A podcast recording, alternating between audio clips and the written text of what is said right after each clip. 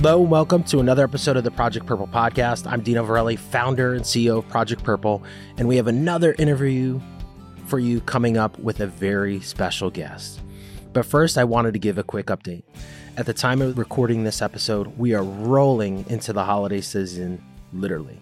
Uh, we've had runners having finished races in Berlin, London, Twin Cities, Chicago, New York City, and other events across the country. We also have had gyms and group fitness teams hosting our push pull events and all sorts of other fundraisers. And I just want to say a big thank you to everyone who is helping to spread awareness, raise funds, and help us fight for a world without pancreatic cancer.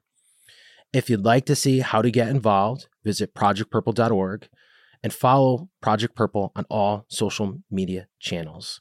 We are heavily recruiting our 2023 race schedule, which is out on our website. So if you're interested in running for us next year at one of the many world majors that we are official charity partners for, please check out our website. And happy holidays from all of us here at Project Purple. Without further ado, let's meet our special guest today, coming to us all the way from Washington, D.C. area, Kurt Nemes, pancreatic cancer survivor. Thank you for joining us here on the Project Purple podcast, Kurt. Thank you, Dina, for having me. Really appreciate this opportunity. I say all the way because I, I, guess if you're not in the 203 or 860 area codes, and there's one more here in Connecticut, that's pretty bad that I can I think it's like 845 no, that's New York. There's another area code that was added not too long ago here in Connecticut.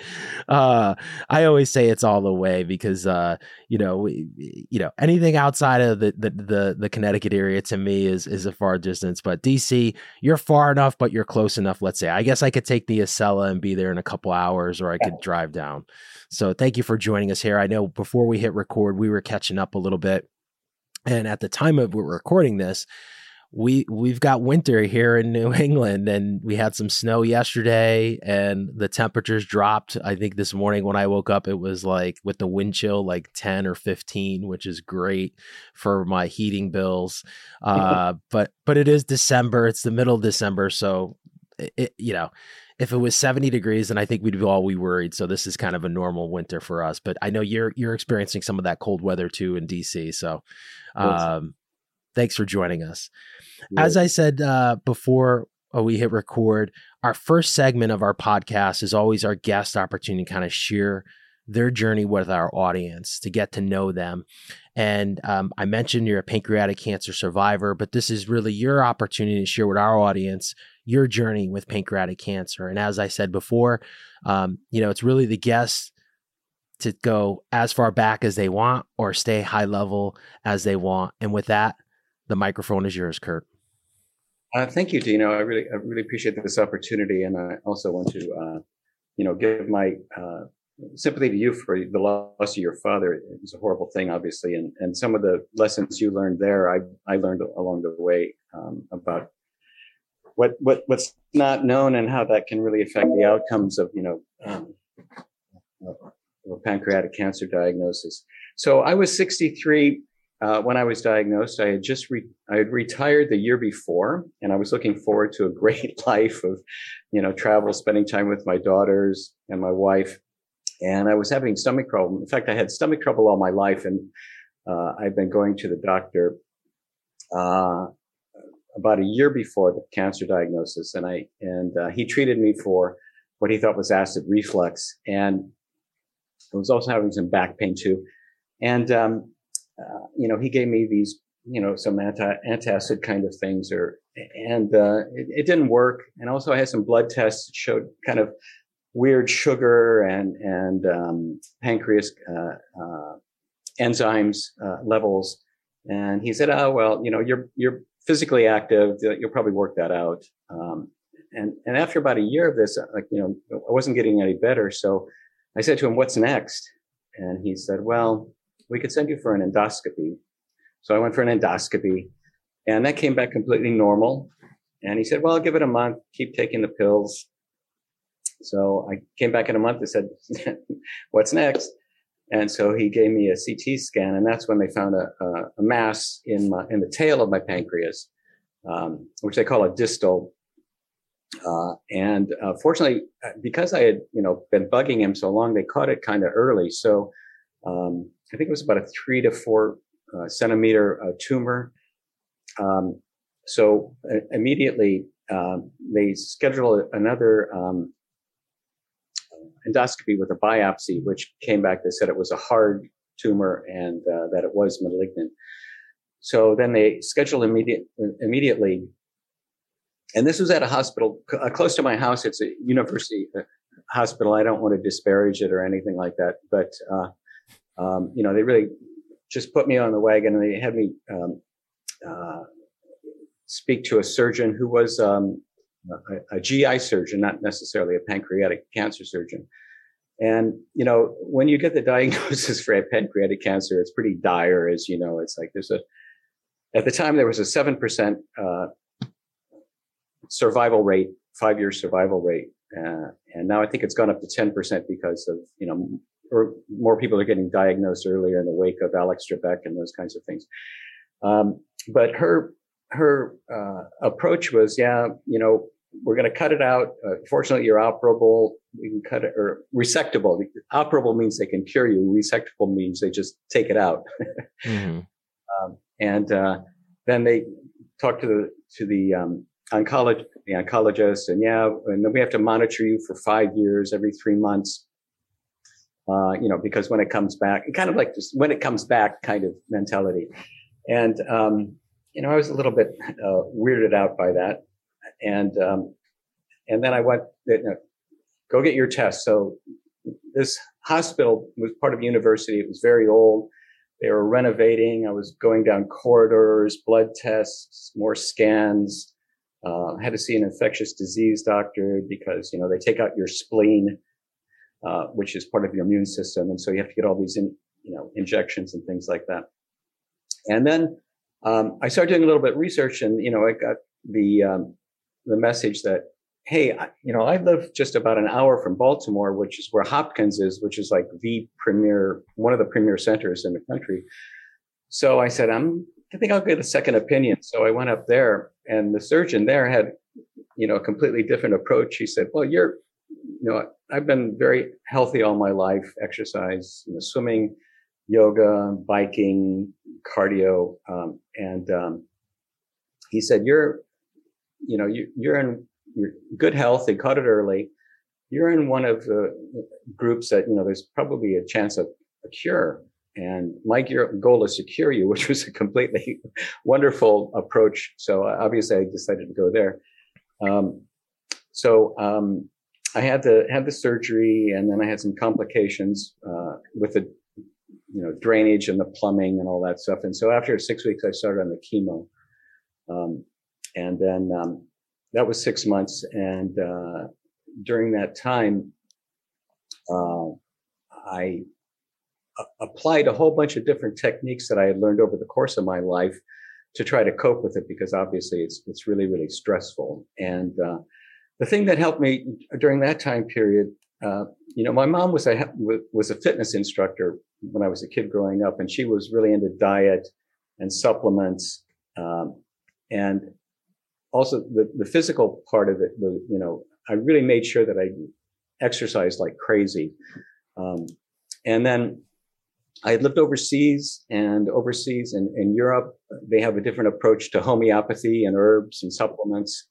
Um, and uh, I had a friend who lives in London and his wife had uh, cancer and he called me up and, and, and said, I, we found a chemist in England, and a chemist is equivalent to our pharmacist here. But this chemist was like a leading researcher in um, alternative uh, supplements and vitamins, and he compounds his own things uh, that are being used to treat uh, and prevent cancer and boost the immune system. Um, so I reached out to him. I had an interview with him, and he gave me a whole protocol, you know, diet and supplements and vitamins. Um, and then um, one of the things I learned over the, my lifetime uh, was uh, Tai Chi. I started practicing Tai Chi in 1996, and um, my Tai Chi master. Well, I had lunch with him uh, a couple weeks after I was diagnosed, and he was diagnosed right after he retired. After after he retired, he said, "Okay, you teach the class." So I, I started teaching Tai Chi back in 2001, and um, after he retired, he told me that uh, he was diagnosed with um, lymphoma, and the doctors gave him six months to live. And I was talking to him, um, you know, 18 years later, and I said, "So what did you do?" And he said, "Well, I got up every morning and I did Tai Chi for two hours." And after after that, you know, uh, I was able to go down. So now I just take one pill a day of my chemo, and you know he's still alive and, and still kicking it. so I said, okay, I'm going to up my Tai Chi game, and I got up every morning and did Tai Chi in the park. Um, what else? Oh, oh, the other thing that was interesting. Um, I have a friend who lives in Paris, and his wife had colon cancer uh, about a year before I did, and she's a therapist, and I, I called her up and in Europe, um, and this is something that came up in your podcast recently with Dr. Uh, uh, Paiella. Uh, yep. Salvatore. You know, Salvatore, yeah, he was great. I really loved that podcast. Um, there, there's just such a disjointedness and um, a, a, siloized and narrow approach to cancer treatment, uh, pancreatic cancer treatment in the States. Um, and she lives in Paris, and after she was diagnosed, they sent her to her, her oncologist and her oncologist was also an acupuncturist.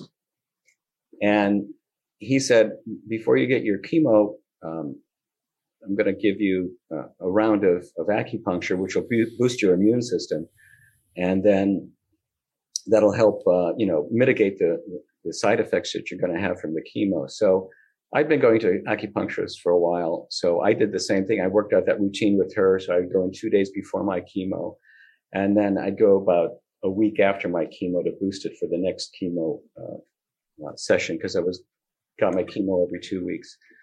Um, and then, so my strategy was kind of combine Western and Eastern, and also uh, you know Western non-U.S. therapies that have been researched and practiced. Um, and then also, uh, you know, I really try to take care of my brain and my mental state. And um, part of that had to do with um, uh, three years before uh, I was diagnosed. My oldest brother uh, had um, liver cancer. It started with prostate, moved to his liver and kidneys, and uh, uh, his last year was just really, really miserable. And he was in a lot of psychic pain as well. And I, uh, uh, he didn't want to have a funeral.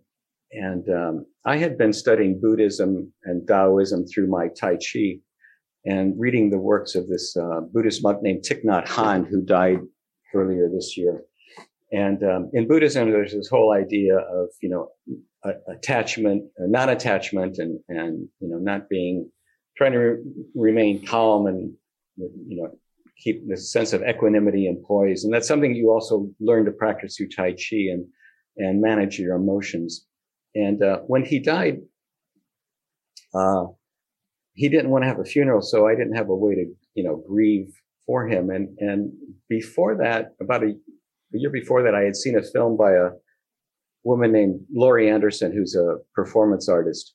She was married to Lou Reed of the Velvet Underground, and she wrote a she did a film called Heart of a Dog, which was about uh, her husband's dying and her dog dying at, at the same time, and they were both Buddhists and they both practiced Tai Chi, and uh, they had a friend who was dying, and uh, when he died, their community went to his bedside, and they read out loud to him from this book that's called the Tibetan Book of the Dead, which is actually its real name was like to the Tibetan Book of Living, and uh, it's about preparing yourself through this this mental discipline of non-attachment for uh, you know because everybody's going to die and so it's a way of, you know, not letting that affect you. And if, you know, if you're going into a cancer journey, you're going to be stressed out like mad. And the, the last thing you want to be is like, you know, emotionally distraught and they're going to be throwing all this information on, on you. So, um, the, the, the, Tibetan Book of the Dead, I actually got up every morning and I read it out loud to my brother after he died. And it really helped me, uh, come to terms with my own mortality and, and, and just kind of calm down. And, you know, as you know that, um, mental attitude is being studied about you know its effect on on outcomes of diseases and those kinds of things so i really i really practice that Um, and then the last thing I did is I, when I was diagnosed, you know, I know that a lot, I had a huge community of, of friends and be, because of, and also because of where I worked for 29 years. I used to teach people um, in their ethics office and I traveled to like 44 countries and I had thousands of friends and I, I posted on, I, I, I, didn't want to have, take a lot of phone calls and like explaining, uh, you know, what was going on. And in fact, I called up a friend, I learned this, I called up a friend and I said, Hey, uh, I just wanted to tell you I had pancreatic cancer. I have pancreatic cancer. And she, her first reaction was, Oh, my boss's wife just died of that, which is, that's not what I really wanted to hear. Uh, so I decided to actually just post on Facebook what was happening and said, you know, look at, I'm not taking any calls right now. Got to focus on my wife and my kids and all this information. Um, and, and then, but when I did that, like all these people just opened up and like sent me love and prayers and uh, that support was just so important. I mean i felt that you know the way they treated me was almost as you know healing as the you know the western therapies that i got the, the operation and the chemo.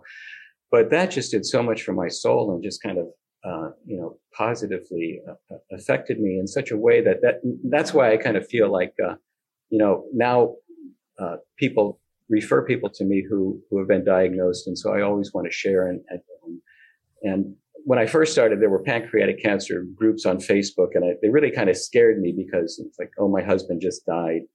Mm-hmm. Uh, and um, but now I, I, go in and like I, you know, people are recently diagnosed, and I try to say, you know, this is what's helped helped me, and uh, you know, uh, I've developed like a one pager that I send out to people if they they referred to me about the different things that I practiced uh, and resources um, that are available out there. Um, but it's it's the, the disconnect is just just so funny. For example, I, you know, since I've been in remission for for three years, uh, I, and also because of pancreatic cancer, you know, probably it makes you like turns you into a super hypochondriac. So anytime you have an ache or a pain, you go, "Oh my God, the cancer's back."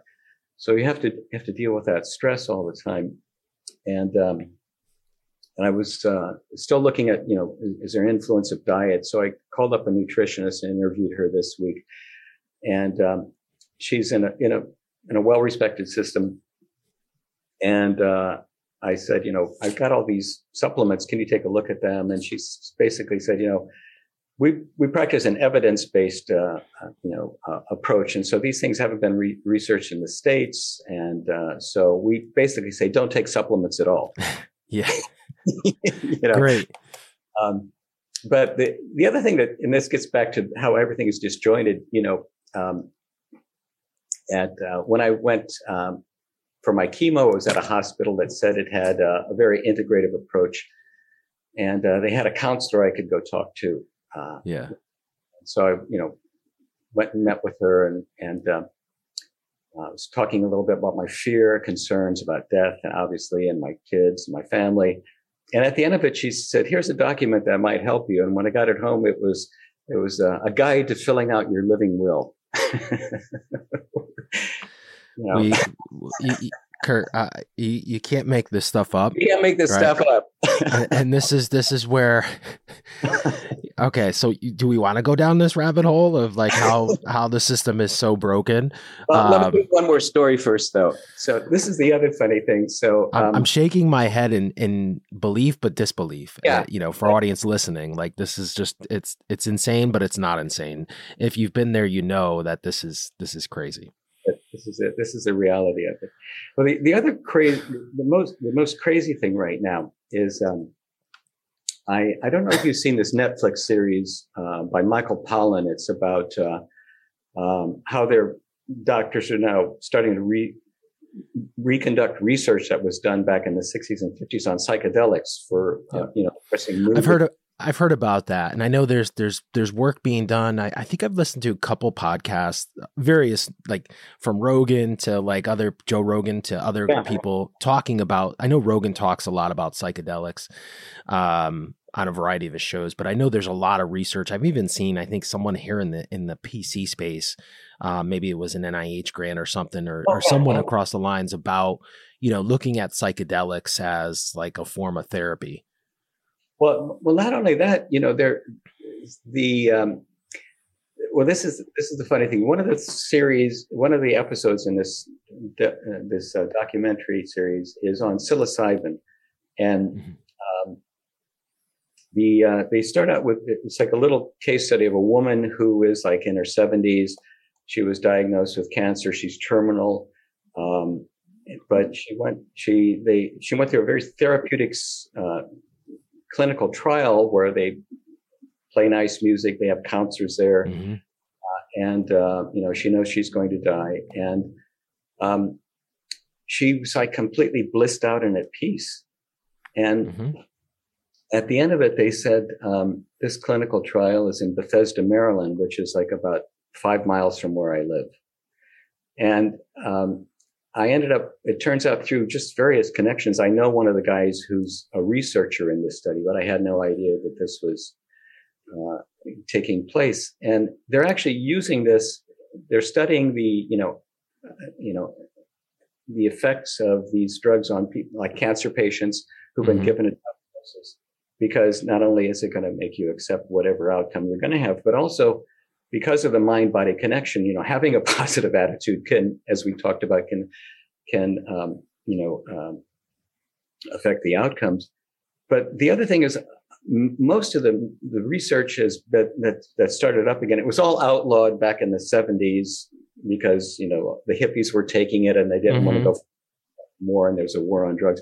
These drugs are completely, supposedly completely safe. They don't, you don't get addicted to them. They're all natural.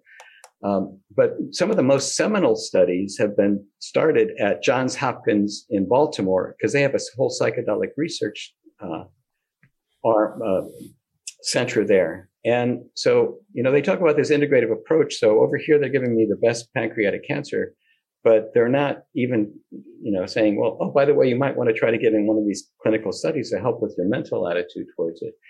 And I remember asking my uh, surgeon uh, when he would before he get operated, I said, you know, what about meditation and and those kinds of things? And he said, well, yeah, you know, my wife does that.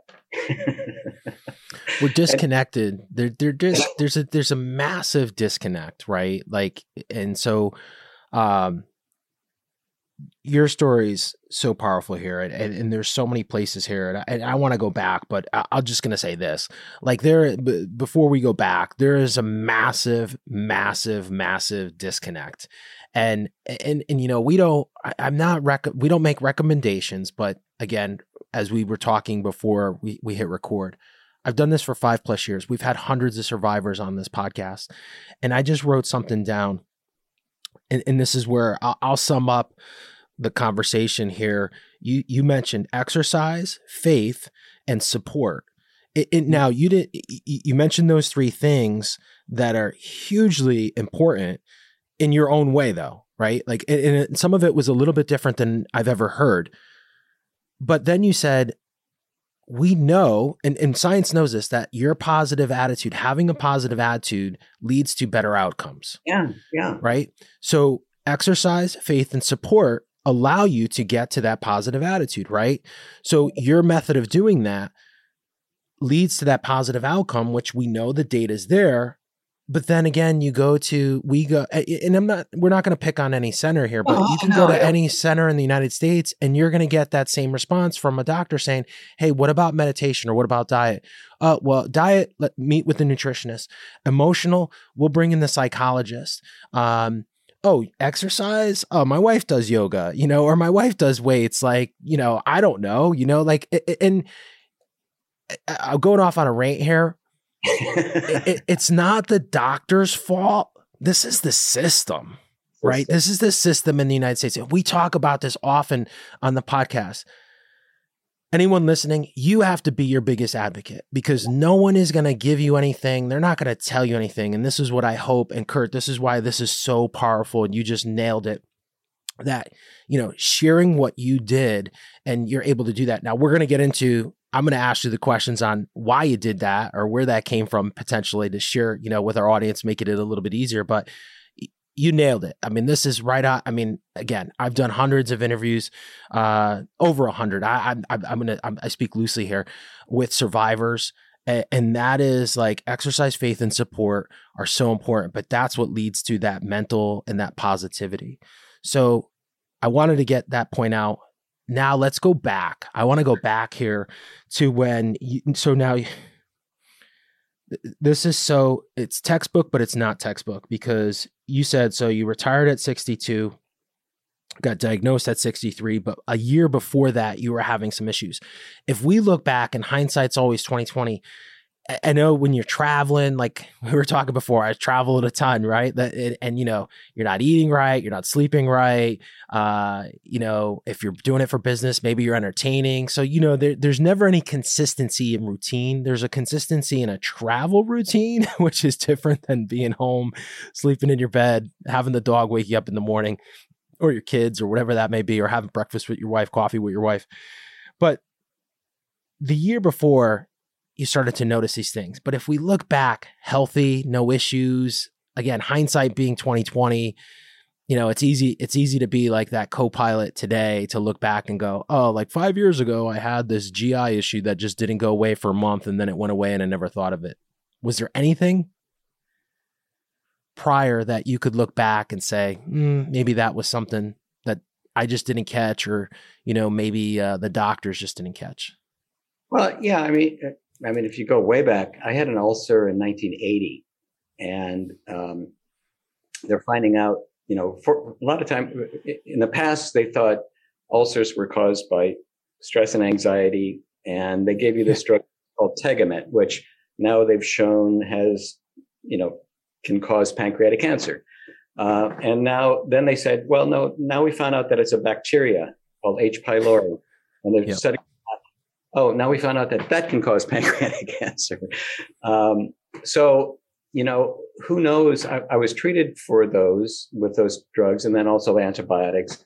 Um, and that didn't, that didn't do, you know, that didn't cure it. Um, I always had this stomach problem. Recently, I found out that a niece had, has really bad celiac disease and mm. my brother got tested for it. And I'm not sure, but I, I don't know if there's a connection between celiac and pancreatic cancer. Uh, so I've I, never seen any literature on that or any data. I mean, the the one thing, you know, there there there are connections to other cancers in pancreatic cancer, which is going to kind of be my next question here. I know you said your brother. It started, I think, as one cancer and then eventually got to another cancer. So, you know, I know genetic testing has been all the rage in the last five years.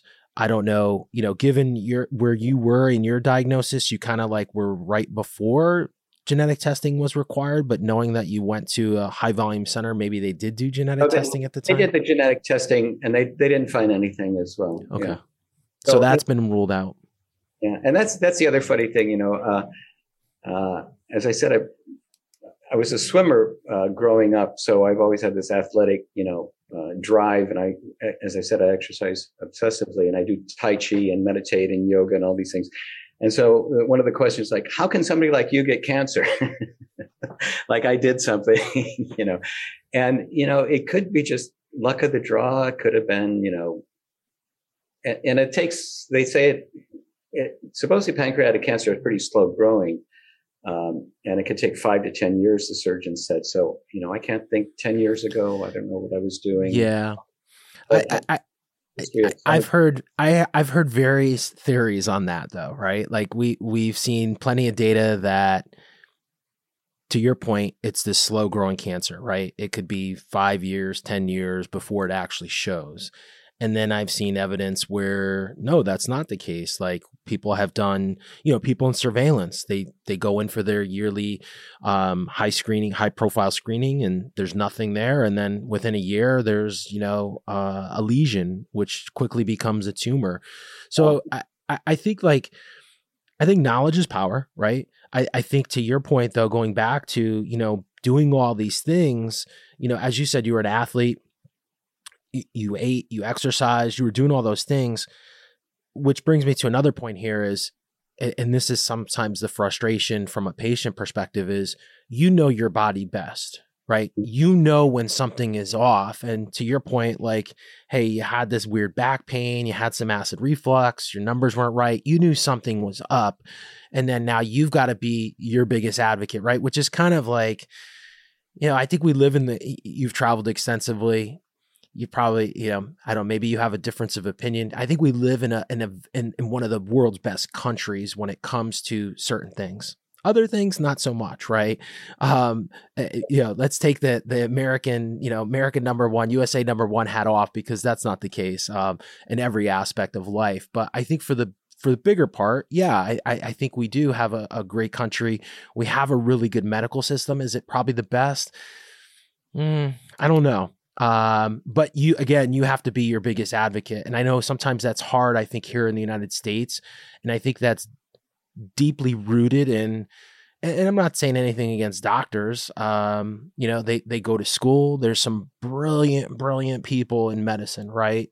But that doesn't always equate to them understanding how a patient feels, um, or having the experience to recognize, hey, like a weird sugar level and back pain, okay, that could lead to something to go with the pancreas, right? Not everyone and not every clinician's going to get that. And I've heard stories over the years of, you know, people going to the ER and their levels are weird and then the guy just like put two and two together and figured it, something was going on with the pancreas and then they bring them in for an imaging and boom, they find a, a small, very small tumor, right? They catch it early.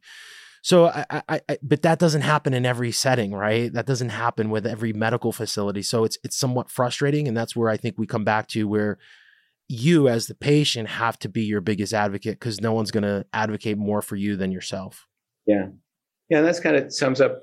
You know, I, I just had to keep going. Well, what's next? Okay, that didn't work. What's next?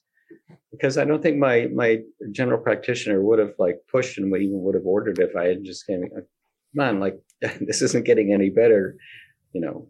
Um, so the other the weird thing was just dealing with the medical records. I don't know if uh, you know I I lived in different parts of the country, lived overseas. My medical records were all over, and so there was like to get my to get what I needed to Hopkins. Uh, at the time, they only accepted fax; they wouldn't accept electronic things. So I had to you know, there I had stuff. I had stuff that was electronic. I had to print it out and then fax it. I had like two or three hundred pages of documents, and, and you know that took like about a week to get. And it's like not the thing you want to be doing when you're trying to figure out cope with this, you know. And again, going back to my friend in Paris, you know, she her doctor who diagnosed her, you know, just sent the records over to the actually her oncologist just called up the records on the the one same system that everybody uses in the country to get the medical records. And even now, you know, if I go, if I have something and I go to another, you know, I have to make sure that they're in the same system that I'm in so that I have me- medical records. But if I get an image somewhere, I have to go get a disc, carry it over to somebody mm-hmm. else, you know, and it's just insane there, that, that there's no coordination between it. I don't know why it's that way. Um, uh, we know why it's that way. It's you know, probably because of financially, right? I, I, I'm not going to hold back here. I think it's a financial issue, right? Like you would think in this day and age, it's it, it's interesting. So let's talk about this because I just recently had uh, some testing done with one system, and I've been with another system, and everything now here in Connecticut at least is done electronically now. So I can go in like they call it my chart, right? Like it's on this my chart system. Yeah, right, right. Depending if the same system uses that system will determine whether your all your files are on there. So you would think in this day and age, all right, here we are 2022 you know, we have all these technology advances, right? They're talking about, you know, from robots that can, you know, Christ, San Francisco, I think just approved like police robots. Like this is becoming like fiction now, or, or you know, like the oh. movies, you know, with like RoboCop, and you know they're talking about chips, or you know, uh, New York, you have these Amazon stores where there's no attendant, but you know they they can tell via the cameras. You know, there's all these great advances with technology, but we can't have a main database for someone's health electronically, even though all the files are stored electronically from XYZ provider to XYZ institution. Like it's just crazy to me, right? So through this journey, did you, and I'd love to talk about this and maybe give some tips to people because I know this is a common thing, not so much from international to nas- to here in the US, but I know people do go to various systems sometimes, whether they start at a community hospital, then go to another hospital, or now they opt for clinical trial, which is at a major, you know, cancer center. D- what what system do you use? I know you talked about faxing and printing, but do you have a like a binder or do you have a book that you keep? Uh, well, yeah. For I, have got you know reams and reams Stacks. of papers yeah. that I've collected over the years. Uh, now everything.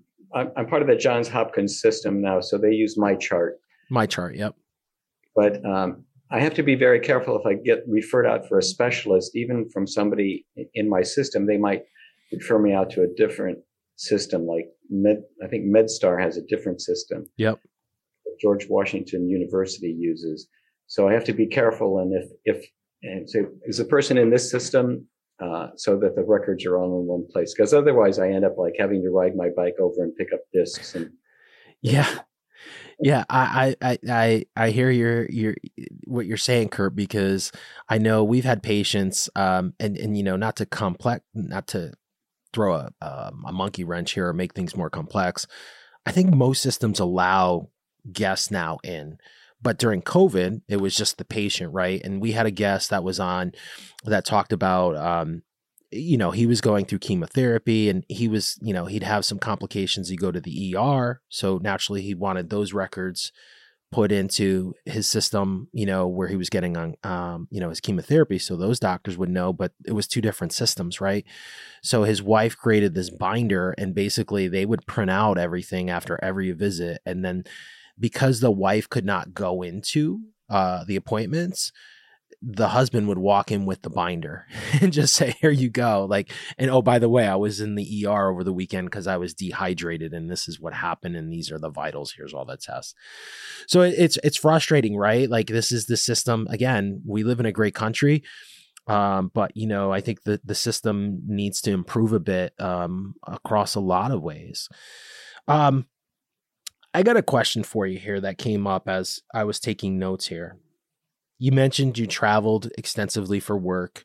Um, you've lived in various parts of the country, various parts of the world. I'm sure that wasn't easy uh, to raise a family and constantly on the move. Um, and as I said, you know, I, I, I've traveled pretty extensively throughout the country and, and, and, also overseas.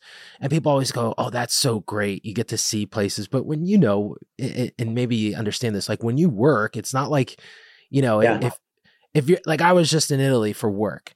And people are like, "Oh, did you get to go see the Colosseum? Did you get to go see this?" I go, "No. Like I flew in, I took a red eye, I woke up, I went to work, I had to go to a, a, a, my appointments, and then I came home. Like I wasn't like on vacation. Um, and yeah, there's some downtime for me, even traveling here domestically like my downtime is I go out and run in the morning, and that's when I get to see a lot of these cities that I've traveled to. Is you know at five o'clock in the morning when I'm running around, and I get to see the sights, you know, early morning because I get to do that uh, because I make the time to work out and exercise. So, with all that traveling that you've done, and this is a loaded question, do you think that helped you in this journey because of the experiences you had personally and professionally prior to understanding how different healthcare systems work, having these relationships with people in different countries, and also from a broader perspective, you know, you mentioned Tai Chi and you mentioned, you know, opening up a bit to, you know, other types of medicine and not just here you know what we do here is the western medicine of, of the united states and and what you know you got to do chemotherapy you got to do surgery and that's all the options you have. But kind of giving you that kind of open view of hey maybe there's some other things that can potentially help me in my journey here. No i mean that's that's exactly it. I mean my my strategy was to use the western approach but then look at eh, what other anything else that was out there that either was, uh, you know, not part of the standard allopathic approach um, or came from Eastern medicine as well, and then also the supplements and things. Because as I said, you know, for example, I, this friend in Paris years ago, she had uh, eczema, and her doctor wrote her a prescription at the homeop- home- homeopathic homeopathic uh, therapy uh, mm-hmm. Pharma, pharmacy to go get a prescription of rose petal and lavender bud tea because, and she drank that and it cured up her eczema. Now, if you think about it, what the hell does that have to do with anything? But if you look at all the beauty products that are out there, uh, they all have rose oil in it and lavender oil. So uh, those those things they're being researched, they're being used, uh, they're, they're therapeutic properties. But here, if you said, you know, you went to a dermatologist and said, they would never tell you to drink rose petal or uh, lavender tea. So just knowing that those things are out there. And then if you, if you look at all these supplements this guy gave me from England, you know, if you look them up, they're being actively researched. Even on NIH, there are studies on them. Most of the authors and some of these, like on the mushrooms and those kinds of things, are being done in China, and they have Chinese mm-hmm. researchers. But again, since they're not here, uh, you know, and since the, the, the there is no therapy that says take this much of this drug, it will cure this particular cancer. Those clinical trials haven't done. There's no drug that they can say, yes, take this. And, and that's the approach here. It has to be evidence based according to our, what we consider as evidence in our studies. And so otherwise, you know, we have no opinion or you can do it or, you know, we can't tell you not to do it, but we tell you probably shouldn't do it because we don't know about it. So, um, just being exposed to those kinds of things, I think is, you know, really made open my mind for it. And then, the, as I said, acupuncture therapy, uh, Tai Chi and Qigong, these are all modalities about moving energy through your system. And there's a whole philosophy about that, um, you know, to cure you, that, that heals you uh, and gets your, your mind and your body working together. And so those were all things that I've been exposed to by people from other countries. yeah, but, but pancreatic cancer is the same in China as it is in the United States.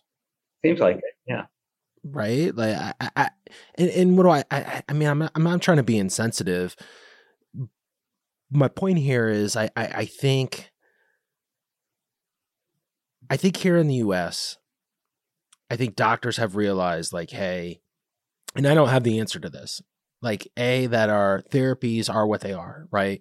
And maybe some have kind of opened up to the sense like hey we've got to think about alternatives right? I think if they get it you know the client the, the, the, i say client but the patient's best interest yeah try alternatives right? Try these other things that are safe. Now we don't have enough evidence here in the united states because the studies just haven't done haven't been done.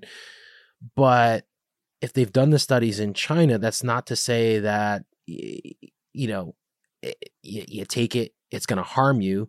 There's studies been done. It has worked in other countries. That's where I, I just get frustrated as an advocate, as a patient advocate here, that you know here in the United States because I I go back to you know you had said the the subject about you know the therapist, and we're going to go there here in a second. But like I, it just seems like we're so we're so strict here in the states in terms of or are so we're not we're inflexible in understanding the patient and their needs but also inflexible in offering alternatives that potentially could lead to more positive outcomes. And I, I, I don't want to give up the false hope that hey these are cures uh, because I, I don't think there's enough evidence there Kurt, but uh, but to give people a better quality of life, and even if it's for three more months, I mean, you ask anyone who's stage four, anyone who's been diagnosed, and say, hey, if you take this, and I'm just going to use your example, rose petal tea, right? Because you brought up the example with the eczema, but but let's say there's a rose petal tea for pancreatic cancer. I don't know, maybe it's a mushroom tea, right? But you know, this is going to lead to better digestive health, um, less nausea, and oh you know studies in china have shown that you know it, it adds an extra two months or a month to to life expectancy for people who did it in this this data set why not offer that mm. yeah I, I am right. right. I I know you get it, but uh, you know this is for our audience, you know, and and I, and I guess you know like again being your biggest advocate like you as a as a as a patient going through this have to have to advocate for yourself um, and do some research because clearly here in the United States, um, as good as our system is, um, you know, and I, I do think there's doctors out there that do do this, mm-hmm. um, but it's not the majority, right? It's probably the minority right now. But this is where hopefully this podcast we get the information out. Other advocacy groups, I know, like you know, CBD has risen pretty quickly. Um, you know use of medical marijuana and recreational marijuana um, if you have access to it in your state. I don't even know like certain states you know now I, I forget the amount of states that it's it is legal. Um, you know for for medical use i think it's in more more states than it is for recreational but i know there's i've seen grants going out that they are looking at this as an opportunity you know to see if in fact this does has positive outcomes for patients I can speak from personal experience. I know a lot of patients that use uh, a variety of, of those types of medications to help them with nausea, sleep, and appetite. So I, I, just hope we see more of this uh, as we continue to tell these stories and share those stories.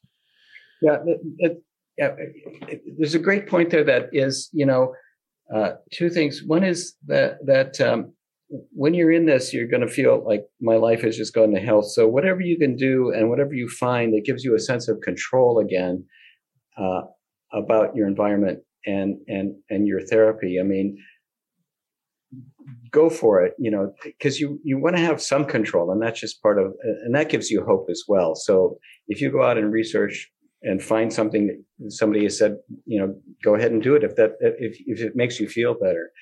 Um, the the other thing is, um, like, you know, with with the CBD, for example, I, I in the center I went to, they gave there was a nurse. She gave me a medical marijuana card, and I don't know, uh, you know, I smoked dope in college, and you know, years ago. And I, the only thing I remember about dope was that it really heightens your sense, you know, your sense of touch and all your feelings. Mm-hmm.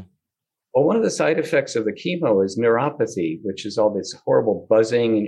Correct. I, I, didn't want to really exaggerate that feeling.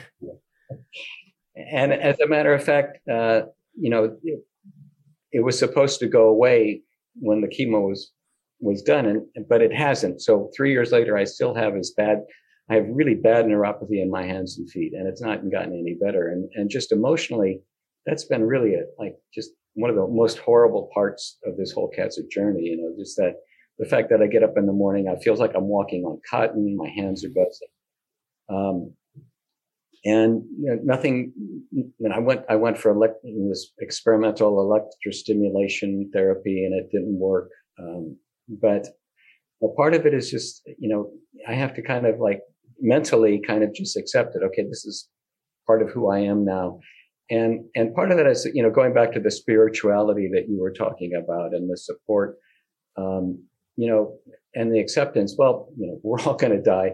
Uh, this is what we're given. We could either you know be miserable about it uh, or we can kind of figure out how do i get my mind around this so that i can still relate to people in a wonderful way and enjoy what i have uh, and you know because it's you know you walk out the street you know anything could happen uh, anytime. And learn that was the thing that I got out of the study of Buddhism, the sense of equanimity.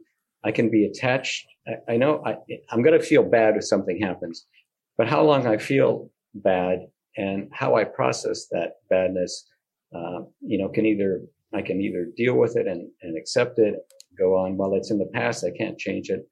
Now, how do I go forward and, and live and love the people I love, you know, and not then go and dump on somebody else and spread more, you know, nastiness based on my reaction to it. Um, so that's, that's kind of, you know, my friend in Paris said, I wouldn't want to go through this again, but, you know, I learned so much by going through it that it's been really valuable and it's kind of changed my outlook on life. And the other thing about doctors we were mentioning, I don't think you know, the doctors, it's the system they're in. I know also doc, if you think about a doctor's job and you just like, especially in pancreatic care therapy, because the death rates are so high, they're going to, you know, they can't get emotionally attached to people. And so they have to come up with their own defense mechanisms, be able to emotionally detach and give the person the care that they need, that they know this will work for this particular thing. But they're probably not going to have that emotional relationship that you need. Uh, so you have to find it some other way, you know, and that's through your community or your spirituality or something like that. So I don't beat up on doctors because, you know, I would, if you think about just how horrible that was, you know, you know, or working with cancer patient kids, imagine how horrible that is, you know, and just think about the compassion you need to have for those people and hope that they give you compassion, find that compassion from other people and other sources because you may not get it from the, the medical system. I I agree and disagree. Yeah. And why do I why do I say that? Because I, I think every doctor should have compassion. Um and and I get it. I get what you're saying. Yeah. Um because they deal with it, but that doesn't mean that you can't have compassion for your patients and be able to connect with them and understand where they're coming from. I, I don't know. I, am very big on that, Kurt. And I, I, I just, you know, my family had an interesting experience when my dad was at his finality and, and a, an oncologist who wasn't his regular oncologist because we were in a hospital came over to my mom or came over to my dad and said, Hey, where would you like to pass? And my dad got really upset. Now, I think my dad knew he was dying. I mean, he knew, but like to have that kind of conversation. And so my parents were immigrants, as I said before we hit record. So you can imagine a 65 year old Italian lady coming in, hearing this, you know, seeing my dad crying because he was crying and uh, she said, Why are you crying? And he said, Well, the doctor asked me where I wanted to die. And my mom stormed out of the room, and the nurses had to hold her back because she was trying to hit the doctor. The and I've heard, I, have heard stories about this. I just heard another story recently, too, where the doctor came in when someone was diagnosed and said the same thing like, Hey, you have three to six months to live. Where do you want to go? Like, and I was like, What? So, you know, so I, I, I think I don't disagree but I do disagree in the sense that uh, you know we we've got to do better um, in that, and and I think something about that maybe is control, in the sense for the doctor. Um, I don't know. I it's not my problem to fix right now. You know, we're we're really passionate about working, and I and I do know there's there's plenty of really really compassionate empathetic doctors doesn't mean they're going to hug you and you know be there but you know they care um, and they're they're empathetic to patients needs and and you know, to understand that. So I, I think, you know, for patients listening, if if a doctor comes in and says that, just get the hell out of the room. That would be my eh, eh, eh, my answer to that, and just go find someone else that cares about you, that's going to fight for you. Um, I want to talk. I really loved uh, the Dr. Paiella, Paiella, who you interviewed, because he seemed to have that approach. You know, we think we look at the whole patient, and uh, you know that there's that emotional component. You really got that sense that he really uh, you know, that's they get it. They understand it. That's why they're some of the best. I, I just want to bring up something. You talked about the the acceptance and death, and I want to ask you this question. There's a lot we can't control. Mm-hmm.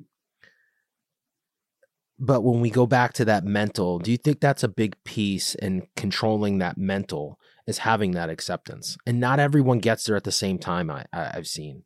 But yeah. I think that's a big key in that, right? Because now you've accepted and you can, that's something you can control. You can control your emotions. You can control right. your mindset. You can control that. Yeah.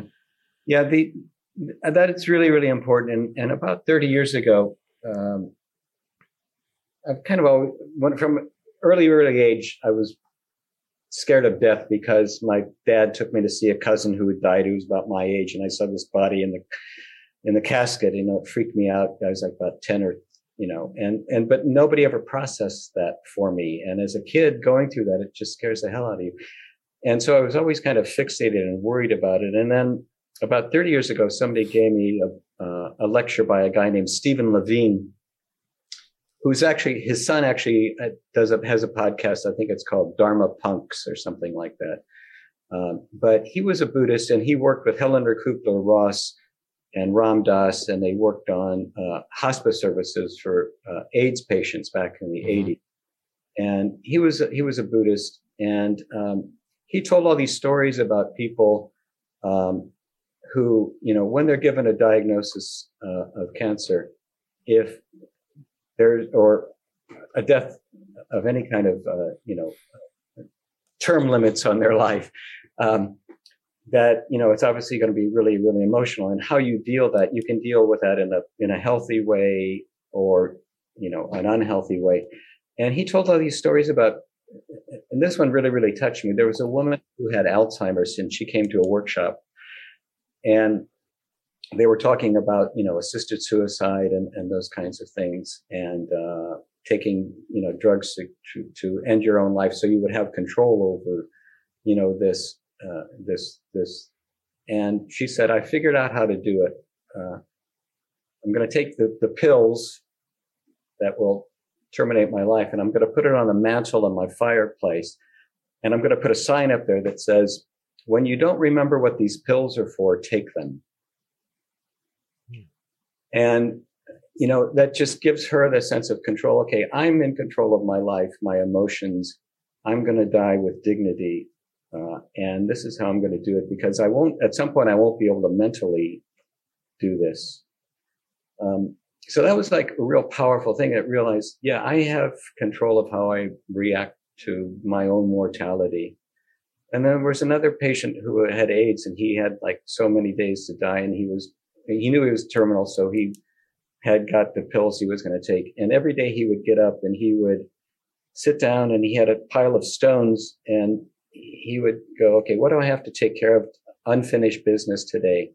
Anybody I have to settle things with, any things I have to resolve. And then he would spend the day working through those issues and he'd put the, the stone on the other side when he was. And so it was very consciously and mindfully he decided, this is how I'm living my last days. I'm in control of it. And, um, you know, that's, it's a so much, you know, healthier way. And you go out not spreading a lot of, you know, bad karma I don't want to give a downer kind of thing, but you know, fortunately, I've lived you know through the cancer. I'm cancer free for three years. It does have a high rate of return. It may come back. It may not come back. Uh, but at some point, I have to kind of deal with my own mortality. And, and the mental state is I, I need to have control over that. I don't want to die in fear.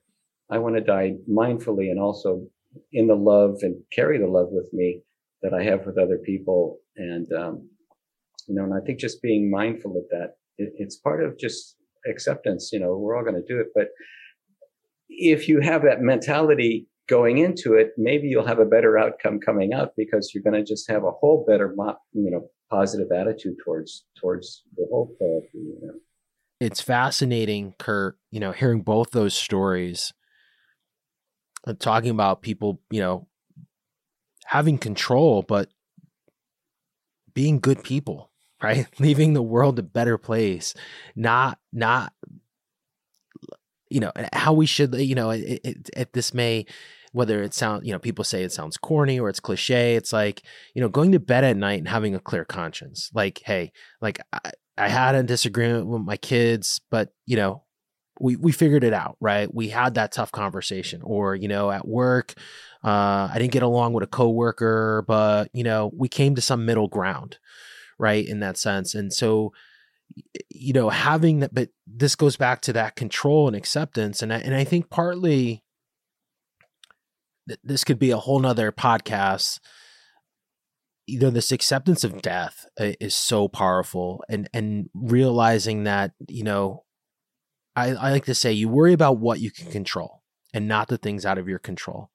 We are all going to pass at some point but that's out of our control. No one knows that, right? And, and and there are steps that you can take, right? You can eat a healthy lifestyle, you can work out, you can be a positive person, do all these things. And we do know that some people will get cancer and they will pass away even if you do all those things. And we don't understand that. But, you know, hopefully along that journey, you've done all these positive things and you've led a positive lifestyle and you leave such a positivity on people and, and, and family and, and work and stuff like that.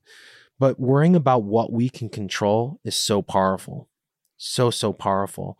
Um, and, and I, I, I think that's, uh, again, I, I come back to here, here as the host, you know, people who have that acceptance I've seen I don't have the data yet, but I, I I believe have a more positive outcome in this journey because they have acceptance and they and that's the control that they they have in that. So I appreciate you sharing the, your thoughts on that, uh, Kurt.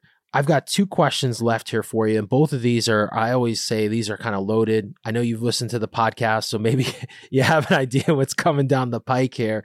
Um, given your experience, everything you've gone through, um, I know this is going to be hard, but w- what advice would you give someone who just got diagnosed that maybe is listening to the podcast? What are maybe i know it's hard to say like the one thing but what are what are some of the things that you would say to this person like hey this is what you should do or this is what i would recommend? Yeah. I think just uh, for a person's own autonomy they should do i'm not going to tell them what to do and they should do what they feel is right for themselves some people want to be public about it other people don't because of the sense of privacy but um, also, you know, get a lot, get as many, inf- uh, much information as you can. Um, uh, get second opinion, obviously. Go to a high volume place like, you know, who does, who does like four or 500 uh, pancreatic cancer surgeries, but also don't discount the, the, uh, non-traditional American evidence-based uh, you know, but also, you know, take that with a grain of salt because there may be people that saying, you know, you know, go and get a coffee enema in Mexico or something, you know. uh, and then the second thing is um, uh, ask for help. Uh, you know, I, I put out there, you know, here's what I need. Uh, I my wife was writing a book. Uh, she was really stressed out. I was stressed out from this. Um, right now, uh, I can't take calls but if anybody, you know, later on when things settle down, we might need meals and stuff like that. And the the other thing is, um, some people said, "Oh, you should use CaringBridge." So I looked at CaringBridge. Said, "Here's another password, you know, thing that I would have to coordinate." You know, and like if you want to tell somebody to use CaringBridge, do it for them. you know. Yeah. And ask, but ask for help. And once I asked for help, like there were times where I couldn't get a a um, a ride. I needed to get up to Baltimore. My wife was on deadline, and so I said on Facebook, "Hey, can anybody give me a ride?" And like people, yeah, I'll, I'll give you a ride. You know, whatever you need, and people will rise to the occasion. It's awesome. Yeah. I love it. I love it. Last question here. Um, and we're going to share where our audience can connect with you um, after this question. But this is uh, always uh, a hard one. It's a loaded question. There's no right or wrong given your experience, what you've went through, how do you define the term pancreatic cancer? Oh, well, uh, I'm not a doctor. It's a, you know, it, it's such a complex thing.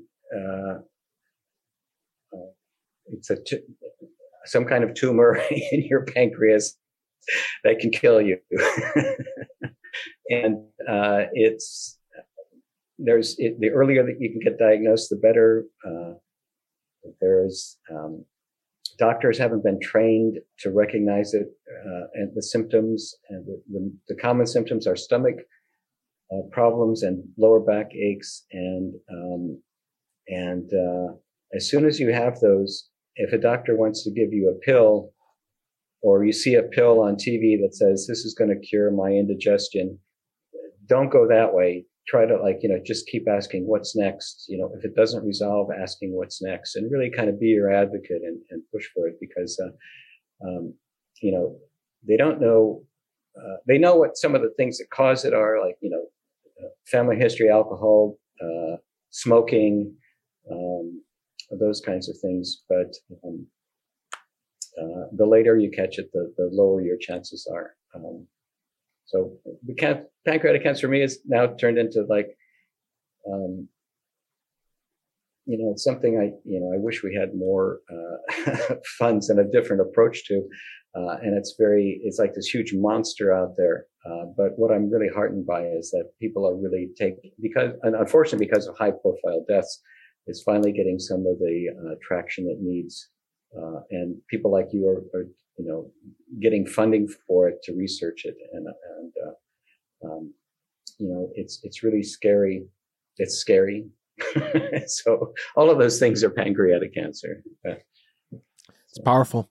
Kurt, thank you for sharing your journey with our audience. Uh, if someone listening, you know, is going through a similar experience, maybe they want to talk to you about starting tai, uh, tai chi or you know meditation or you know some of the other things that you mentioned on the podcast where's the best place for our audience to connect with you? Well i have an instagram account uh, it's called at k-u-r-t p-o-s-t post pancreas post pancreas that's probably the best way to get hold of me. Um, i also have a facebook page uh, slash kurt nemes k-u-r-t-n-e-m-e-s uh, and i'm on linkedin as well so any of those ways you can get get in touch with me. Repeat that Instagram one more time because I just want to make sure we got that. Uh, Kurt uh, Post Pancreas on Instagram. Awesome. Kurt, thank you for being a guest on the Project Purple podcast and sharing your journey with pancreatic cancer. Yeah, thank you so much, Dino. I really appreciate it. And again, uh, you know, I hadn't heard heard of you since before last week and I'm really impressed. And I, you know, just listening to one or two podcasts that you put out there, I've even learned new things as well. So keep up the good work. And, and again, uh, I think you're doing God's work there. Thank you. Thank you for listening to this episode of the Project Purple podcast. If you like what you hear or what you viewed on YouTube, feel free to share this episode and make sure to follow us wherever you listen to podcasts and follow us on YouTube. That's a wrap of another episode of the Project Purple podcast. Be safe and thanks for listening.